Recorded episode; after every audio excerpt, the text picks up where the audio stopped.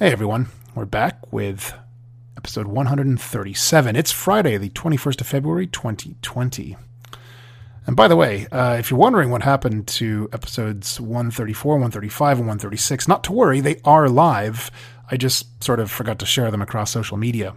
So if you didn't know that they were published, well, actually, what that means is that you're not subscribed to my podcast. Uh, so whether it's Apple Podcasts or Spotify, now would be a good time to do that in case I forget to share them on Twitter and LinkedIn and Facebook again. Speaking of which, uh, yeah, go ahead and follow me if you haven't yet. So, Autonomous Hoag across all social media. And uh, please continue to leave your phenomenal feedback over on Apple Podcasts. I still can't believe that two years running this podcast and I've maintained a solid 5.0. So that's pretty cool. Thanks very much for that. Right. Anyway, let's dive in and get started today because what have we got? Well, the who, what, when, where, and why of AVs. There's a new skin detecting camera out of France, and, well, apparently Aurora is now giving the public rides in its self driving cars. All this right now.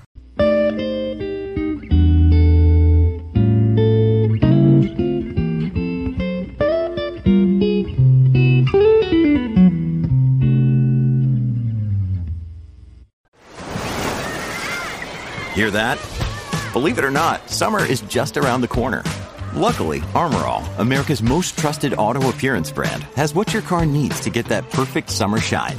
Plus, now through May 31st, we'll give you $5 for every 20 you spend on Armor All products. That means car wash pods, protectant, tire shine, you name it. Find out how to get your $5 rebate at armorall.com. Armor All, less work, more clean. Terms apply. All right, so to kick things off today, um, I was inspired by uh, an article over at Ward's Auto. The title is The Next Decade of Autonomous Vehicles Who, What, When, Where, and Why. Um, and I thought that's a pretty cool way to approach kind of a high level, you know, look at where things are headed. So, without actually reading what they've written, let me kind of do the same here. And I might touch back to compare what I've thought with what they've said. I, I don't know yet. We'll see how this goes. Um, but yeah, let's let's start off with who. So who, not in the sense of who's going to be providing these things, but rather who, you know, who will these vehicles benefit, or to be a bit more grammatically correct, I suppose, whom will these vehicles benefit? So you know, it's a good question. Obviously, I mean, we've talked about this quite a bit in length over a multiplicity of episodes, obviously, but it's nice to kind of have a bit of recap, I suppose, right?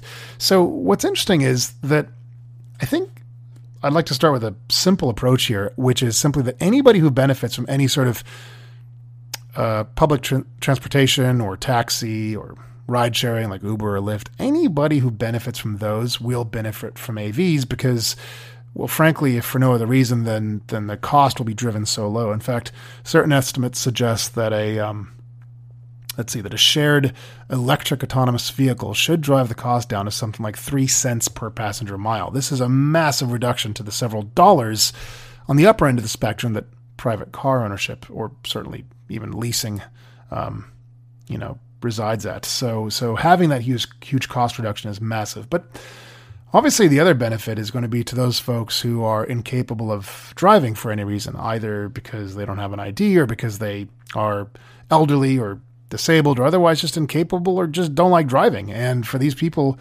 um, AVs would again for the same reason that that that public transit and taxis, Ubers, and Lyfts are obviously a useful scenario, a useful option. Well, AVs would be precisely that, but even more on demand, and frankly, in many respects, actually all respects, a lot safer too, and um, certainly cheaper. To the point mentioned a moment ago. So I think that's kind of the obvious, you know, who, who's going to benefit the most. Um, I, you know, it, it's it's sort of easy, I think, to dismiss AVs as kind of a first world problem, but that's just not true at all. In fact, if you look at the promise for properly executed, and that's the key, the promise of properly executed AV deployment, which again is going to require properly fleshed out sharing models. You know, so so private in, private ownership really needs to be disincentivized. Um, then actually AVs stand to benefit uh, like everyone, everywhere. In fact, arguably, even most of all in developing countries, which are absolutely choked with traffic and congestion. But not just there, also here, for example, in the US, cities like San Francisco, Boston, New York, LA. These are all cities that desperately need a solution to the traffic uh, problems, and AVs, if deployed properly, will help to resolve those eventually. Whether it's because they can do kind of bumper to bumper um, trains, as it were, right? Or whether it's going to be uh, more efficient routing of traffic. Uh, if it's done right, it's going to be massive. Unfortunately, the risks are pretty high where if they're not deployed right, then frankly things are going to be pretty catastrophic, uh, really bad. In fact, don't forget that study from several years back between the BCG, uh, Boston Consulting Group and World Economic Forum that says that that, that you know if if um, AVs were deployed without car sharing, we'd see an increase in traffic in Little Boston by something like. Um, actually, now I'm forgetting the number, but it was quite a few percentage points, right? So it's really important that we get this right. Otherwise, things are going to get worse before they ever get better. So, so the next question is what? What will be the reaction to the first serious autonomous or automotive hacking incident? That's funny. I wasn't expecting that question. I would have read it as something like, you know, what'll be the first um, solutions out there? But okay, so what'll be the first reaction to the first serious automotive hacking incident? Um, well, annoyingly, it's going to be pretty bad. Um, there's going to be a, you know, people are going to be up in arms about this everywhere, saying, yeah, see, AVs aren't safe, and okay, a car just got hacked, and it did this, that, the other. And I'm not suggesting that that there isn't the potential for real harm to occur, but I mean, if we got so hung up on every potential downside to every bit of new technology that got deployed, we wouldn't really make any progress ever. Um, I don't know what is what will be the reaction? Yeah, people are going to be really upset. People are going to be pissed off, and it's going to probably temporarily halt things for a bit. Um, on the other hand, and this kind of goes to my point a moment ago, this question actually really kind of underscores the the importance of my inclusion of the word choice properly deployed that AVs have to be deployed just so. You can't just kind of haphazardly allow a bunch of AVs. And by the way, for purposes of this discussion, we're considering only level four and level five cars, right? So level four cars, cars that can drive totally on their own without driver intervention in limited scenarios. Level five, of course, are cars that can drive anywhere all the time in any scenarios. Um, so yeah, so so it, it's imperative that they get deployed correctly, and part of that correct deployment is going to come down to what I've discussed many times in the past, which is regulation. And part of that regulation is going to be not just how the cars themselves operate or how they're designed and built, what sort of technology they're fitted out with, right? It's going to come down to things like what sort of security features do they have, whether it's hardware security, whether it's software security, whether it's connectivity security, whether it's cloud security, whether it's uh, hardware and software redundancy, for instance, right? Again, looking at aviation as we always do, you know, having triple and quadruple backups, this is really critical stuff.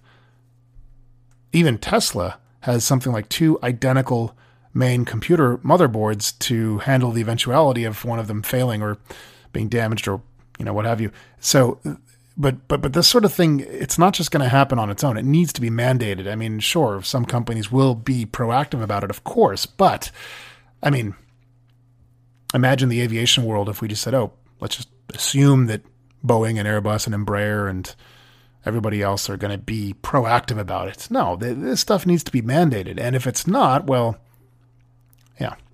So, so with respect to the first automotive hacking incident, so, first of all, I guess what I'm saying is in the event that we have proper regulations in place, then first of all, that first serious automotive hacking incident, it's the likelihood of it occurring should be rather small and perhaps even vanishingly small.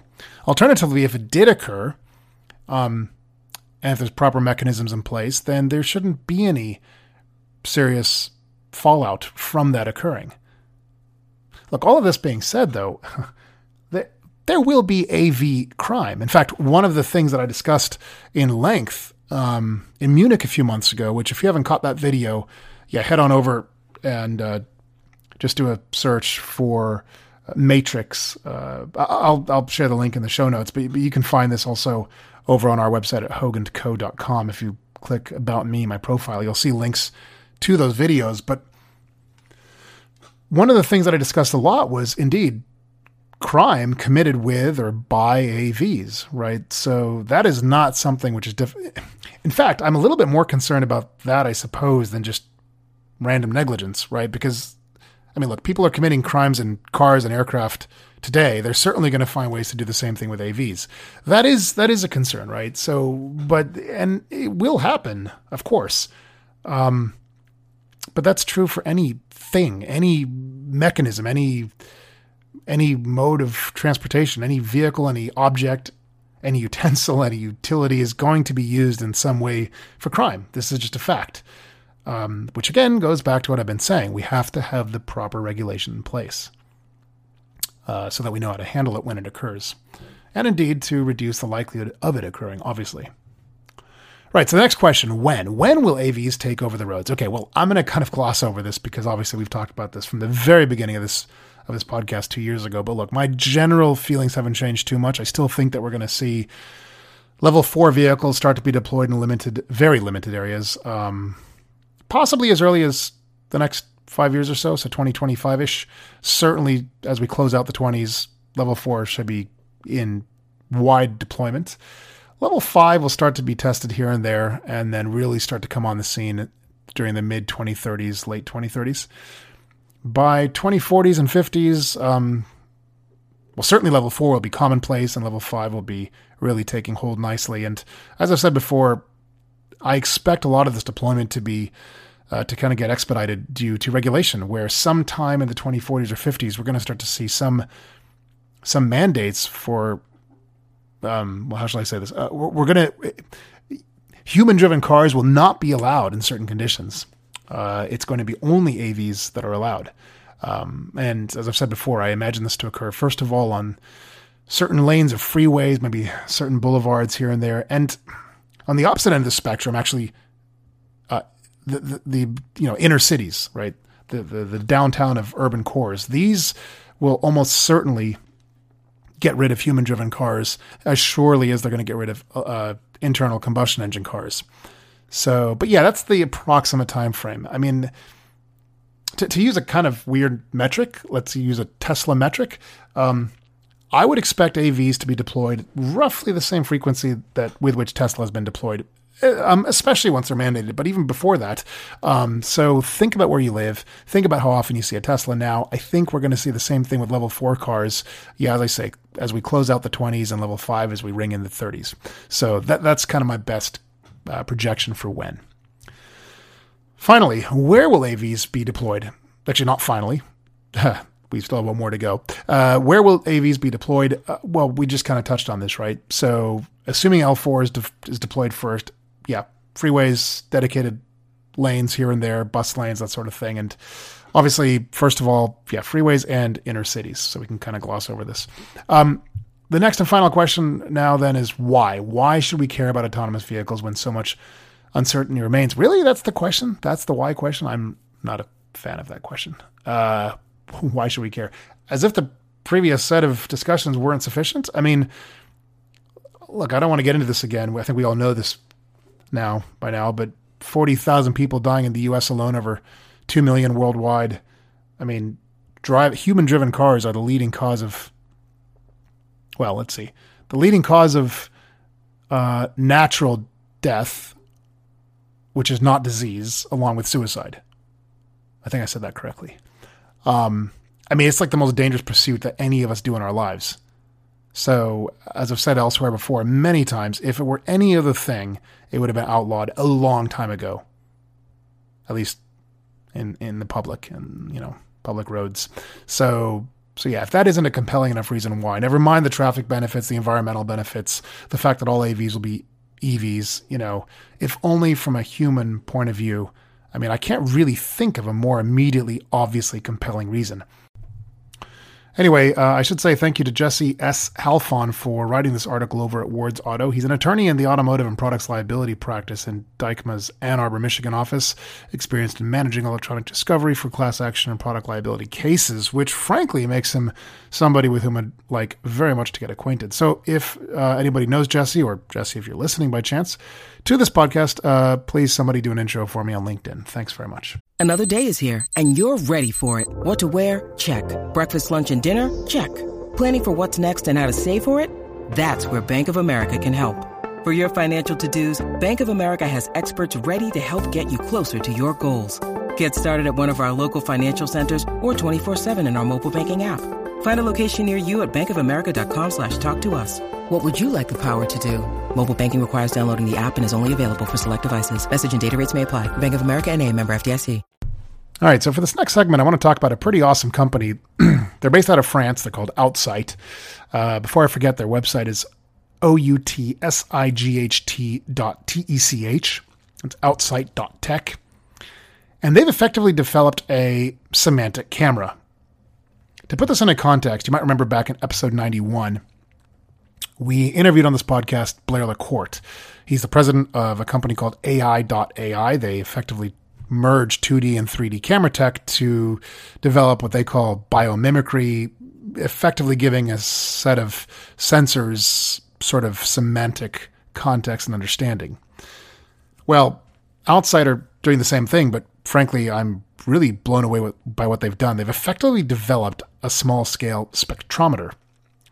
They, they're using a low powered laser, which is um, sort of part of a single autonomous device. Uh, so presumably it can be paired with existing LiDAR or radar, and it can effectively register the chemical makeup of objects. So if this sounds at all familiar, familiar that means you're familiar with uh, spectroscopy generally. This is used quite frequently, say, in astronomy, where by reading the spectral patterns of, say, a star or a planet, we can determine what its atmosphere is composed of oxygen, nitrogen, hydrogen, and so on. Also, in astronomy, uh, spectroscopy is used to understand the direction objects are moving relative to us. So, in general, everything in the universe, the universe is kind of like a balloon, and which is expanding, and so everything is moving away from us, um, and so everything's red shifted because the wavelengths are longer, right? So, pro tip: if you ever see a large thing which is blue shifted, probably run the other way. Not a good sign. So, in this case, then the spe- spectroscopy uh, technique by what Outsight have developed is pretty incredible because, well, not only does it let them identify whether an object is, say, metal or wood or plastic or whatever, it can detect whether an object is skin. Yes, it can now reliably detect a flesh and blood creature, whether it's human or presumably an animal. This is a really big deal because the ability to identify conclusively whether a thing in front of the car is in fact human or, say, just a plastic bag waving in the wind, that's a really big deal. So, an example of a false negative would have been the Uber accident back in February 2018. One of the questions was whether the the Uber test vehicle mistakenly identified the pedestrian and her bicycle as a plastic bag in the wind. In my case, I experienced a false positive once where a Tesla that I was driving along on autopilot, well, there was some foliage in the median, which was picked up by the car, and, well, the car slammed on its brakes, and miraculously, the car behind me did not hit me, which was good. But it was pretty startling, not to mention all the ear piercing beeping that the car does when it disables autopilot and slams on its, its brakes in a panic. So, so yeah, so if indeed Outsight is successfully able to detect reliably skin, that's a really huge deal. Um, look, if anybody's listening at Outsight, please do reach out. It'd be great to connect with you. If anybody knows any of the team at Outsight, I would very much welcome an introduction. When you need mealtime inspiration, it's worth shopping Kroger, where you'll find over 30,000 mouthwatering choices that excite your inner foodie. And no matter what tasty choice you make, you'll enjoy our everyday low prices, plus extra ways to save, like digital coupons worth over $600 each week. You can also save up to $1 off per gallon at the pump with fuel points. More savings and more inspiring flavors make shopping Kroger worth it every time. Kroger, fresh for everyone. Fuel restrictions apply. All right, so to close out the day, just a brief segment on Aurora. So it's pretty big news. Um, they've just been given permission by the California Public Utilities Commission to test their AVs on public roads in California with passengers. Now, a bit of context, real quick. So, Aurora isn't actually developing their own AV, as in their own actual autonomous vehicle. Rather, what they're developing and sharing with partners is the entire hardware software stack. They call this the Aurora Driver. They're based in Pittsburgh. They have a presence in Palo Alto and San Francisco, and they were founded by the impressive trifecta of founders including Sterling Anderson, Drew Bagnell, and Chris Urmson, formerly from Google, Tesla, and Uber, respectively. So, what's neat about this this approval they just received is that they just joined, well, only four other companies to have received such a CPUC permit. Um, those include Pony.ai, um, which, by the way, I took a photo of one of their vehicles in San Francisco. You can see the photo on my Instagram account at Autonomous Hoag. Uh, so Pony.ai, Waymo, Zoox, they were the first to receive the permits in December of 2018, and AutoX. Those are the only companies that have a CPUC permit. Now, in case you're wondering what's going on here, there are 65 companies that have a DMV test permit generally, which allows them to test self driving cars on public roads here in California. The difference with the CPUC is that it actually gives Aurora permission to use its self driving vehicles to transport people. This is a really big deal, right? Um, there are, however, just a few limitations. For instance, uh, they cannot charge any money for the rides, they have to be free rides. There needs to be a safety driver behind the wheel. They have to, you know, provide reports with respect to passenger miles traveled, safety protocols, and presumably disengagements or any incidents whatsoever. And oh yeah, the permit expires in January of 2023. Now you're probably wondering, well, what are the vehicles? You know, what vehicle are they testing this on if if they don't actually develop their own cars? Well, that's not the point. I mean, the point is that they've got their stack. That's what's being tested. And in this case, presumably, we've often seen photos of them using Chrysler minivans and Ford Fusions, if I'm not mistaken. So it's obviously it doesn't really matter the car that they're testing. What, what they are testing is ultimately the the hardware software stack they've developed. So, anyway, I'll bring more information about Aurora as it comes my way, but suffice to say, this is a pretty big deal. All right, well, that is a wrap for today, and indeed this week. Please don't forget to check out our survey on consumer acceptance of autonomous vehicles. You can head on over to hoagandco.com, click the banner at the top. That's H O A G A N D C O. Meanwhile, have a wonderful weekend. Until next time, that'll be next week. Thank you so much for listening. Bye bye.